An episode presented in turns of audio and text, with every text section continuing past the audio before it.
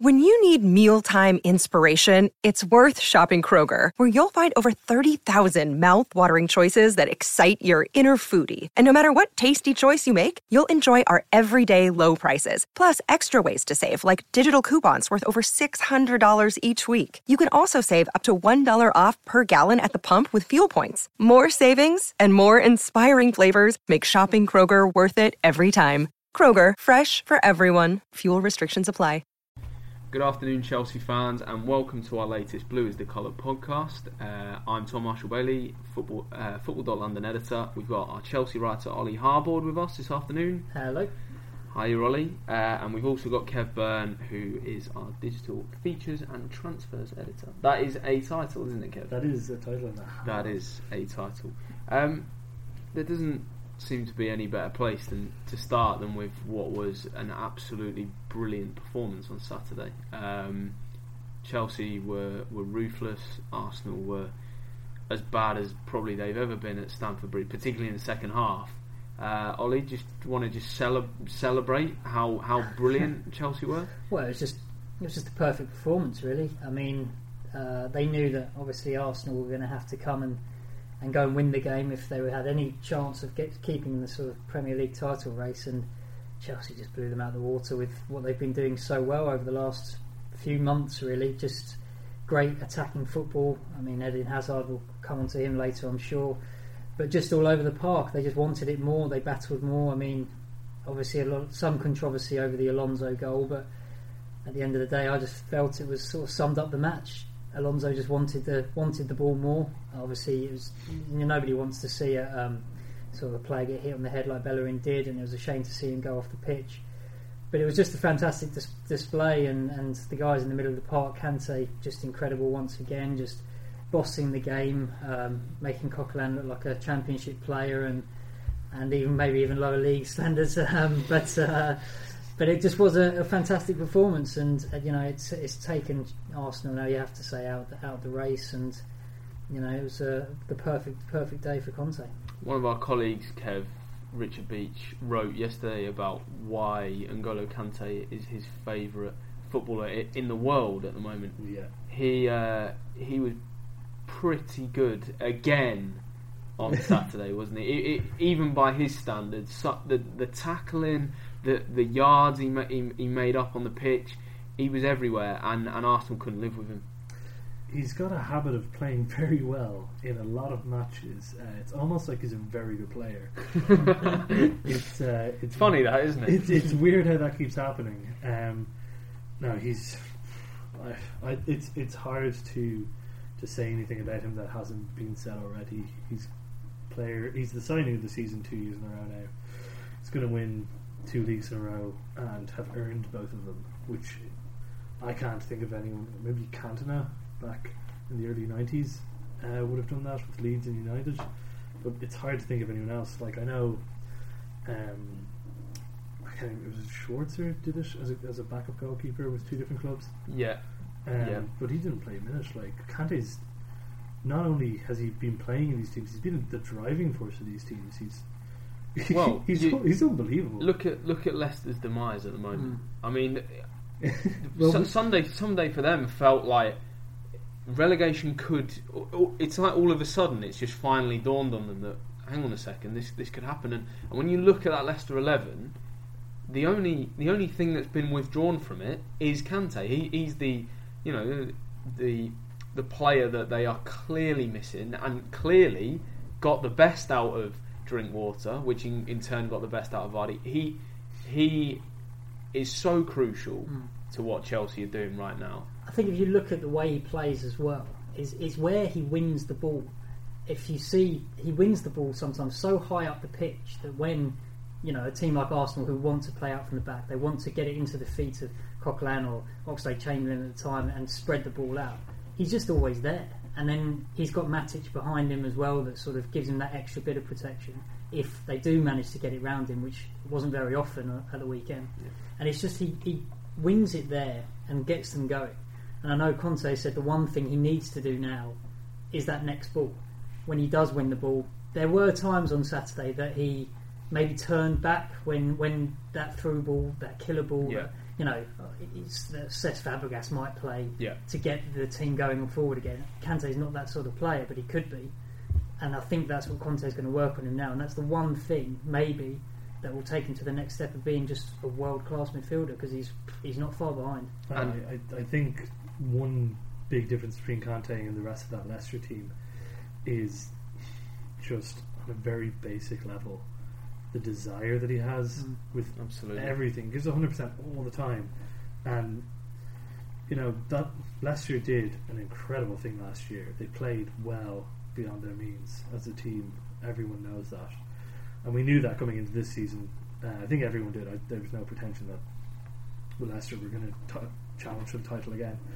But just the way that some of those players are playing and They look like they're looking for Kante on that pitch, mm. in my opinion. They they do, and Kante, having moved on to Chelsea so quickly, he's not sitting there going, "Oh, I've won, my, I've won my league, I've got my title. This is great." He's hungry for the next step, and I think that's the big difference between him and Vardy, who, you know, turned down Arsenal this summer, and I am glad that he did, but I think it was a terrible decision on his part. Um, and I wrote something asking him not to join Arsenal at the time, uh, in which I told him to stay at Leicester and become a Leicester legend because I didn't want him in Arsenal. But you know, I, th- I think it it shows that little bit, and and at this level of professional sport, that little bit of desire can be the difference sometimes. And Kante just has it. He just he seems like someone who's he doesn't get too down when it's going poorly, and he doesn't get too elated when it's going well. He kind of just rolls with whatever's happening at that exact moment. And that's exactly what you need to be at the top. Yeah, and I think as as well, obviously, you know, the move to Chelsea, there's money involved. Obviously, there was he was going to get a big boost from that. But I think he also highlight, you know, knew the fact that he sacrificed one year of Champions League football to then maybe go on and play another five, six years of Champions League football, whatever happens. Yeah, I think that was a, a shrewd move on his part to Yeah. to see that move, to know that right. That was okay, the I've, I've had next step. it was absolutely Leicester. What he did with Leicester, absolutely superb. Nobody can take that away from them. But he knew that it was probably never going to happen again, and he had to sacrifice this one years of Champions League football, and then now he can he can go and play Champions Yeah, League football uh, for the rest of his career. and, and also you, you mentioned the money, and I'm not trying to, you know, mm, say anything negative towards me. In in relative terms of how much footballers are paid is a different discussion, but within the footballing community, he deserves it. Mm. and he moved at a time when his stock is higher than it's ever going to be. Even if he'd stayed at Leicester and still played brilliantly, and they came, I don't know, eighth, he still he wouldn't have got half the money that he was he would get Mm. in the summer just passed. So it was just the right move in every aspect for him. Before this becomes a half an hour long tribute to Kante, I think it'd be only be right to move on to someone who, if well, if Kante was brilliant, then then this man was perfect, and that, that was Eden Hazard. Ollie, um, you were at Stamford Bridge the other day for us. How how good, how good was that was that performance? Well, I gave it a 10 in my player ratings because I just couldn't see any fault in it whatsoever because it was one of those performances that, that players sort of sometimes have. A, a player like Hazard, a player, you know, with the skill and ability that wherever on the pitch he picked up the ball, you were just instantly on the edge of your seat because you just knew that something was going to happen. There were times that he picked up the ball in his own box, and I remember one time he, I think the ball dropped to him, and he just saw this little space in his own box and just burst through and just went on and got Chelsea on the attack. And it was just one of those performances that that really was just fantastic to just sit back and watch it, to be honest. And then obviously the goal showing just his- it off. well, it? just topped it off to win the ball off Koscielny and then to, to sort of uh, hold off Coquelin and then you know just to, to beat Koscielny again, just to rub it in his face and then put it over for Cech. It was just it was just an incredible goal, really, and a fantastic one to watch. And it was just one of those performances that you just knew he just really had it, and it was quite an quite an important one for him, I thought, because it, against Hull and against Liverpool, especially, he was against Liverpool. He was very very quiet. It was a Yeah. different sort of game. They didn't have a lot of the ball, but he was very quiet, and there were some, you know, a, a few people saying, well, maybe just give him a little bit of a rest. But he's just that was just the performance to show why you never rested. He's just that good a player that even if he has a couple of off games, one game is just going to be spectacular. And Saturday was definitely it. Well, you, you said that Kante made Coquelin look like a championship player and looked like he's playing against them. When Hazard ran through the Arsenal defence, it like it literally it looked like a dad playing with his toddlers. like they just didn't know what was happening. Just in a daze, weren't they? Mm. Yeah. Yeah, it's just it, it was. I've seen that happen in professional sports maybe five times in my life. Like that was, it was it was embarrassing. Yeah. Like even like as an Arsenal fan, it was embarrassing, but even just as a human being, Yeah. it was humiliating to sit there and watch this happen to someone in front of thousands of people and being broadcast to millions. Like Mm. he just he just. I, I think like legally he owns them now. I think the, the the what Conte is getting out of him out of him as well is, and he spoke about it after the game was his work off the ball, which is you know Hazard's not known for his work off the ball. It's it's always been the biggest criticism. Mm, absolutely, but but especially when he's playing on that left hand side and he plays right in front of the dugout and Stamford Bridge, Conte's just not letting him stop at all, and he's working. I think he gets a bit of a break when he's on the other side of the pitch and he doesn't have Conte in his ear, but Yeah. but it's just adding to his game that a little bit more, and he's working that a little bit harder. And I think he's just he's sort of just showing how, how good he can be. Just on that, um, two factors, I, I guess. In the game itself on, on Saturday, obviously Bellerin's injury w- was huge because cause Gabriel is the epitome of a centre half playing at right back, and mm. obviously Arsenal therefore had no attacking outlets, and maybe that freed him up. But also, the change in formation. It's an interesting point you make that Marcos Alonso being primarily defensive minded, and obviously there's such a great balance between him and Moses on the opposite flank. Do you think that's possibly been one of the reasons behind Hazard's kind of increased defensive awareness? I guess. Yeah, I guess so. I mean, I think it's just the way Conte likes his players to be as well. Just that style of, of he's got to work as hard as possible down that left flank as well. Those, I mean, it's quite an interesting one actually with Alonso. He's, uh, you know, obviously he was there. For, he was he gets himself he's getting himself in these situations now. You saw at Leicester, obviously the couple of goals he scored at Leicester, and actually I think if you look at the Hazard goal, the one player who was closest to him at the time when Hazard went and scored was Alonso getting into the box and, and maybe there to, to get the scraps if if Cech had saved it or it bounced off the post, whatever might have happened, and he was there for that. And I think they, they're forming a, a good partnership down that left hand side. Um, you know, Alonso is more defensive minded than Moses, just his, his background, but I think uh, he's, he's he's showing uh, that he can he can get on that attack as well, which is quite interesting. And this title race is becoming if it ha- if it wasn't already before Saturday, it's it's become a bit of a procession now, hasn't it? I mean, like we we we jotted down the fixtures and had a look, and feasibly, by the time Manchester City arrive at Stamford Bridge on April the fifth, this title could already be wrapped up. It should be wrapped up. Like that's if Chelsea are as good as they say they are, they should have the title wrapped up by then. Maybe not mathematically, but like you know, in in all but name. Um, they're just so far ahead of everyone. They don't have any Champions League football to worry about. They're still in the FA Cup, but you know they're playing Wolves, who shouldn't give them too much fuss. Um, then into the semi-finals, but by that stage, you know, they should have the league tied up pretty pretty easily. Um, they don't have big games coming up. They Obviously, no European commitments, so Yeah. that's obviously a, I mean, massive advantage. You probably have to say actually how the run of the next six games leading up to that City game, you'd say this weekend is probably their toughest. Burnley at Burnley. I mean, Yeah. if you Yeah. look at, I mean, Burnley have got the third best record in the Premier League at home. Yeah. Only Chelsea and Spurs ahead of them. So and, you know, and Chelsea are coming off the high of the Arsenal. mm, yeah. So it's that after the Lord Mayor show, show sort of- maintaining that concentration. Yeah, absolutely. So you know, if they can get through this weekend, which I'm sure Conte will be talking about in his press conference about how big it is, then they've got you know the likes of Swansea, West Ham, uh, Watford. Um, I've forgotten all the other ones off the top of my Crystal Palace as well. You know, they've got those games, and they've got the Wolves game as well, and.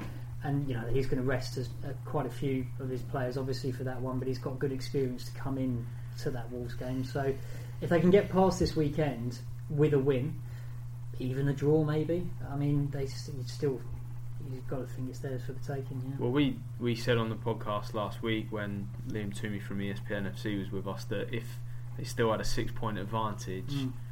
by the time the full time whistle went at Stamford Bridge, that would be it. Yeah. Now they've got a nine point advantage over Spurs at the moment. City City a further point back.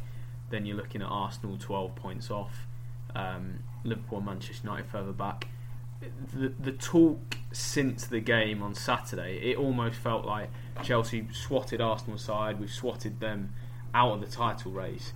It, it's almost switched the attention now to Spurs and City, Mm. which which if Gabriel Jesus doesn't score that late late winner for City against Swansea on Sunday, then they would probably not be part of the equation either. But which of those two teams, if any, and by all means, both of you say it, you know, I don't think either can compete. But do you think either of those two teams has still got something to say in this title race? Well, I would say out of the two, uh, I'd be more worried about Spurs, only because they obviously have the best defensive record in the Premier League, and they still have that unity, and still got that. But they're still Spursy. But they they still got the Spursy element of it, and I know they haven't been firing on all cylinders when going forward. But you know, you do have still the likes of Harry Kane, you've got Dele Alli, you've got Christian Eriksen, you've got Erik Lamela still to come back in. So there is still that threat going forward. City, obviously, you know the qualities they have up front, and Gabriel Jesus just looks like an absolutely world class player in the making. Um, but defensively, they've still got all the problems, and you saw against Swansea, you know, as you say, a very late goal that saved them, and they've still got that worries at the back over Caballero or Claudio Bravo, all everything that's going on with them. So I would say that they probably, I'd say that they're probably, I wouldn't be quite as worried if I was Conte over them, but I still think Spurs. You just got to just got to be careful. You know what they're like. You know they might, they, as you say, they they're still probably worried about coming ahead of Arsenal in the in the league in the league rather than the actual championship. But they do have that organisation skills, and if they do start firing up front, then they could be a threat. Yeah, and also they've they've got the closest goal difference to Chelsea. Yeah. They're obviously only four got. I think Mm. it's thirty four and thirty, which when you look at the other teams, you you begin to see a little bit of a gulf. Absolutely. Yeah. Kev, what do you think? Do you think Spurs have got anything to say about it? Do you think City have got anything to say about? It? Obviously, they are two clubs that have European commitments. I know Yep. City come up against a Monaco team that are playing very well at the moment. Spurs have got a bit of an easier ride against Ghent. You'd expect them to win that and progress further into that competition. I think for me personally, it's something that a lot of people talking about Spurs at the moment are forgetting is that their form was patchy earlier this season when they did have that Thursday Sunday commitment, and that is going to return. Um, what do you think? I think uh, historically the Europa League has been harder to deal with than the Champions League, even if the quality of opposition is worse. Playing on Thursday seems to affect teams a little bit more. I think also, So what you're trying to say in short is that Chelsea are going to win the league. That's that's where we're going uh, with this. yeah, completely. But like, I, I, but, uh, but if I was to be more afraid of one of those two teams, it'd be Manchester City. Uh, Spurs don't have anyone in that team who's ever won anything. None of them. They completely bottomed it last year, and that's so obvious to see. And that's going to play in their minds. Yeah. And like you said, they're going to be. They're looking over their shoulder at Arsenal the whole time. They're not looking ahead. They're not looking at trying to catch Chelsea. They say they are, but they're looking over their shoulder every every two seconds to see if Arsenal are close or not. Whereas Man City, you know, Guardiola has won a lot of tournaments. Could, They- could just be a bit of a juggernaut from now until the end of the season. They They, have they've picked Yeah. up. So Oh, yeah. many weapons. Yeah, they and do. you- you- It's terrifying. It's at, it's terrifying to see how good they can be. That West Ham game where they had everyone interchanging, they it's it's it's basically you know what Guardiola was brought to Manchester to do is to build a team like this. You're right. The defense isn't there. The defense needs work, and I don't think they'll catch Chelsea. But if I was to be more rude, I would be worried about the team who can outscore you five four rather than hold you to a one 0 I think that's fair. Yeah, I think that's fair. Although, I, yeah, I do. I just think that, as you say, he is building a team still, and I just don't see them catching them. I- this year. I think for no, next year they're yeah. going to be an I- incredible force. Yeah. I don't. So- I don't think anyone's going to catch Chelsea No. this year. I think you know just put their name on the trophy and just give it to them already. well, that's. I, I mean, I think it's fair to be fairly presumptuous, but but obviously, once that title wins in the bag, and that would be reflective of what Chelsea are like. You know, yeah, and sorry, this, Sean- this is this is the core of the team that won the league quite recently. Exactly, and and you can you can imagine them just sauntering their way to the title, and then that, right, that's done. Focus is on a retaining it, but also then another assault on the Champions League because um, it's going to be really interesting to see next season having European football. The signings they're going to make first and foremost. There've been a few links recently. Obviously, Morata's one of those that's been linked quite heavily, um, but also the formation as well. So, what do you think needs to happen at Chelsea this summer to ensure that they can sustain the incredible levels they've set this season? Yeah, I think just boosting the squad is obviously is going to be his top priority because you know it is so much easier when you can go through a season and you only play one game a week, or you know he's going to play the odd two game a week, but not not that much. So that's going to be the main thing. As, as far as the formation goes, I think it's worked so well that why would you change it? Really, why would you look to change it? I mean, you know, you, you keep you keep the guys, the players, tactically aware of other times when in matches it, maybe it's not working and you see that you're getting exploited. Nobody at the moment in the Premier League is being able to do that. They might next year play a bit more on the counter attack and sit back a little bit more and, and hit teams, which is something that Leicester obviously did so well last season in the Premier League and have done quite well in the Champions League as well this year. Yeah. Um, but it hasn't worked out for them so well in the Premier League. Um, would you would you would you make any enhancements to that eleven? Because obviously they are they're cruising their way to the title at the moment. There've been a few question marks from fans about whether Gary Cahill fits into that back three long term. Obviously, Conte made it quite clear that he he wanted more defensive reinforcements. There have been links with Bonucci, obviously Virgil van Dijk, um, amongst others. Do you think he's potentially one of those players that he might consider dispensable? Victor Moses, possibly? Well, I'd say that Moses, yeah, is one that has, has been fantastic this season. He really has, but defensively, he's still he's, there's a question mark over him, and I think Conte would probably def, well, most definitely want to bring somebody who is more right wing back material in the sense that they've played the formation more in their career. Um, with Cahill, I mean, I, am still a huge fan of Kurt Zouma, and I really am, and I think that you know, he's coming back from injury now. Obviously, this season he probably won't play that much. But going into next year, if he can stay fit, if he doesn't have any more injury wor- injury worries, I really think he's a player that can push for that spot. Um, you know, Luiz and Azpilicueta have just been superb. Year to the day on Zouma. Yeah, year to the day uh, that Zouma picked up that injury and and to see him play Premier League football again at the weekend was great, even if it was only a small one. There was a nice little flash where he sort of played a nice little trick and, and got far, got past a few players. Um, I, I, I, really like to, but he will have to bring because obviously there's the thing about Terry as well. Whether he'll be there next year, he's going on year by year contracts, so there will be the reinforcement over the centre back. And again, as we talked about last week, the midfield positions as well. Who knows if Fabregas is going to be there? He's going to want to play more first team football, which he might get the chance to if there's Champions League football as well. But I think a move to Spain could quite easily be be a, be on the cards for him, to be honest. So there are definitely definitely positions they need to reinforce, absolutely. And and uh, but formation wise, I, I can't imagine he changing. What I, do you think? Do you think do you think it would work in Europe? This this formation? Obviously, uh, a lot of people are employing it now. Yeah, well, yeah, it's something we were asked on Twitter uh, by Karanka. You can ask us questions on Twitter um, uh, about whether or not the the three at the back will work in Europe. I think it will do. I think uh, you know, European football has always kind of lent itself well to flooding, flooding the midfield and working out from there. Um, it's a very European style of playing, which is why it's working so well in the Premier League. That's why you've seen so many Premier Leagues in the past, uh, Premier League teams in the past struggle in Europe because they don't know how quite to adapt to this. Um, so I think going forward it could be very good. Um, I think the biggest roadblock for Chelsea next season is Conte himself.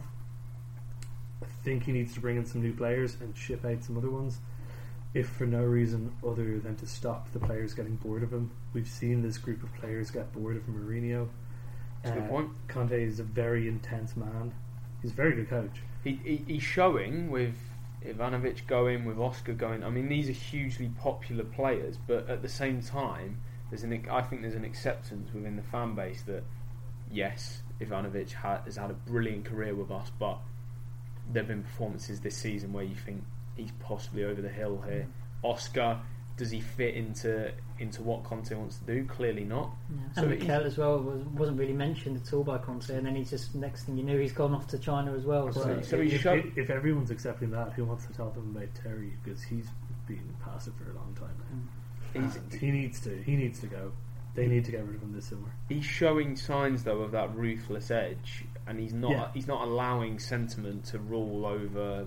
You know, logic. I mm. guess. Yeah, but, but even he might even have to you know, move on someone who might not seem like it makes sense to move on just for the sake of sending a message to the rest of the team that no one's untouchable. You might see Costa move just so that he can send a message. Well, the li- the links with Morata, Ollie, mm. the, it, it boils down to this whole discussion when you enter the transfer market of how can you convince a player that good to come in and say, well, you know, you're going to have to play second fiddle to Diego Costa. Do you, do you think Costa might go this in the in the close season? And if so, do you think Morata would be the best person to bring in? I think it's a really tricky one about Costa because obviously, as soon as the transfer window opens up again, it's going to be talks about Costa and, and the move to China. If it's China, move back to Spain, wherever it might be. I think he's that important. You have to try and keep him and he's just so influential to to that team and the way they play as well. I know they've had some success playing the three up front as well with Pedro, Hazard, and Willian, but when Costa's not in the team, he's just the focal point for the team. I think he's a different style of player to Morata. I just think that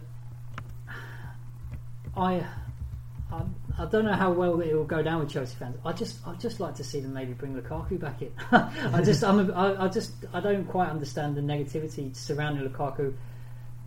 In in some ways, and I think Conte would make him into a player that, well, he tried to make him into a player who works hard for the team as well and leads from the front, which is something that obviously Chelsea fans have not seen him in the past. He's, he can be a bit of a sulker at times if he's not on the ball, if he's not part of the team at times and I just think he'd work. He'd Conte would get him to work that a little bit harder. But I think they have to try and keep Costa over I, summer. I think uh, the best way I could describe Lukaku to someone who hasn't watched him uh, would be that if my team signed him, I would be like, "Oh, for God's sake, why?" And if someone else signed him, I'd be like, "Oh, for God's sake, why didn't we get him?" like he's just that kind of player. Mm. Absolutely. Eh, he's the top scorer. He's, he's surpassed Diego Costa. Oh, admittedly, he scored four goals in one game, but and for his age, he scored more goals than Cristiano Ronaldo. I think he's only less than Messi and Neymar for his age at that time. So he's just a goal scorer, an actual, actual, you know, proven, proven goal scorer in, in, the Premier League. Yeah, absolutely. Yeah. And you know, if Chelsea do go for him, whatever club goes for him, they're going to have to pay big money for him. But yeah, just it might be worth it. Just on the Costa incident, something I wanted to touch on very quickly. I, I, I find it absolutely amazing that there were these rumours that emerged. All of a sudden, a lot of people were going, "Oh, is this where Chelsea season takes a little, you know, road bump, and all of a sudden they've got a massive issue they have to overcome?" Like, it surely speaks very high volumes of Conte's mm. man management ability, the way he dealt with the press in terms of, you know, the constant line of questioning naturally on Costa's behaviour um, whether he's been a disruptive influence, how he's going to in, re- integrate into the team. Those kind of that's speculation and conjectures just fizzled out completely. Like yeah, it, it's almost been glossed over. Yeah. Like it, it's just almost become like a complete sub story to the season, which which is remarkable because it threatened to derail it to become a, a, big part of what was happening at Chelsea. And Conte's just gone, okay, it's a problem. I can deal with that. I can put it to bed. And and now it it looks like you know Chelsea are just going to, as I say, cruise to the title it, now. It's very easy to sweep things under the rug when you're winning.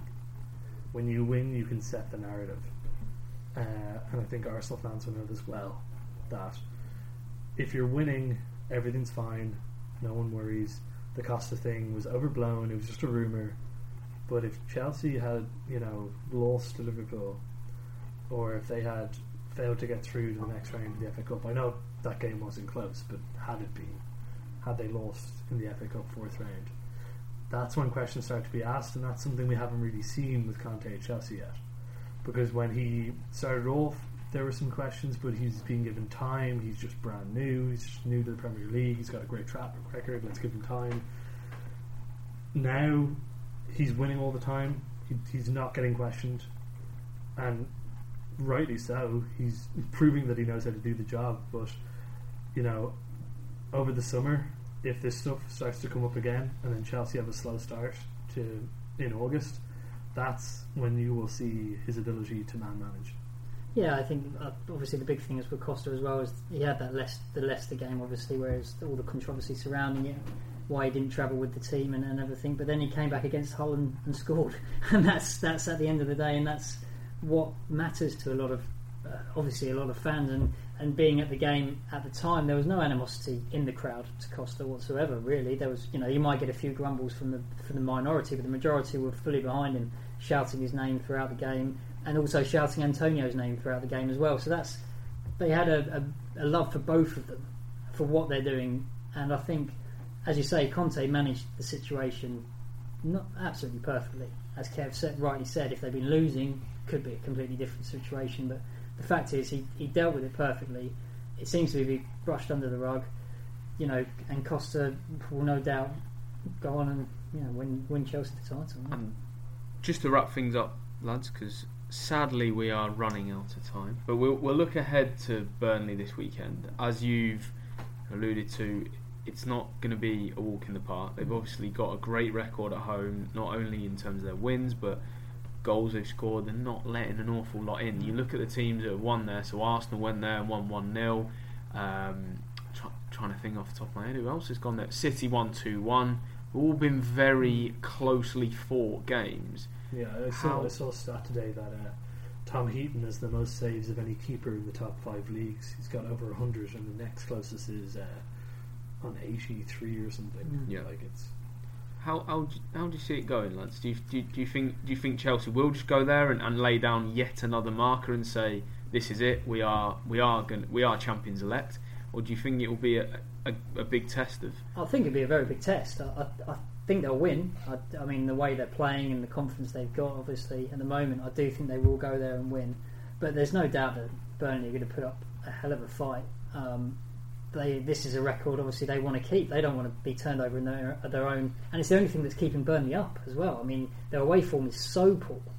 What, one point is it throughout the whole season? Yeah. I mean, it's so bad that they have to keep winning at home or have to keep picking up points at home. Otherwise, they could still go down. I don't think they will from the position they're in at the moment because because of their home form. So it's definitely not going to be a walk in the park. I do think Chelsea will edge it. I'm going to go with two one. I think to Chelsea, but it's definitely not going to be a, walk in the park for them. I can't I can't imagine it will be on on uh, Sunday.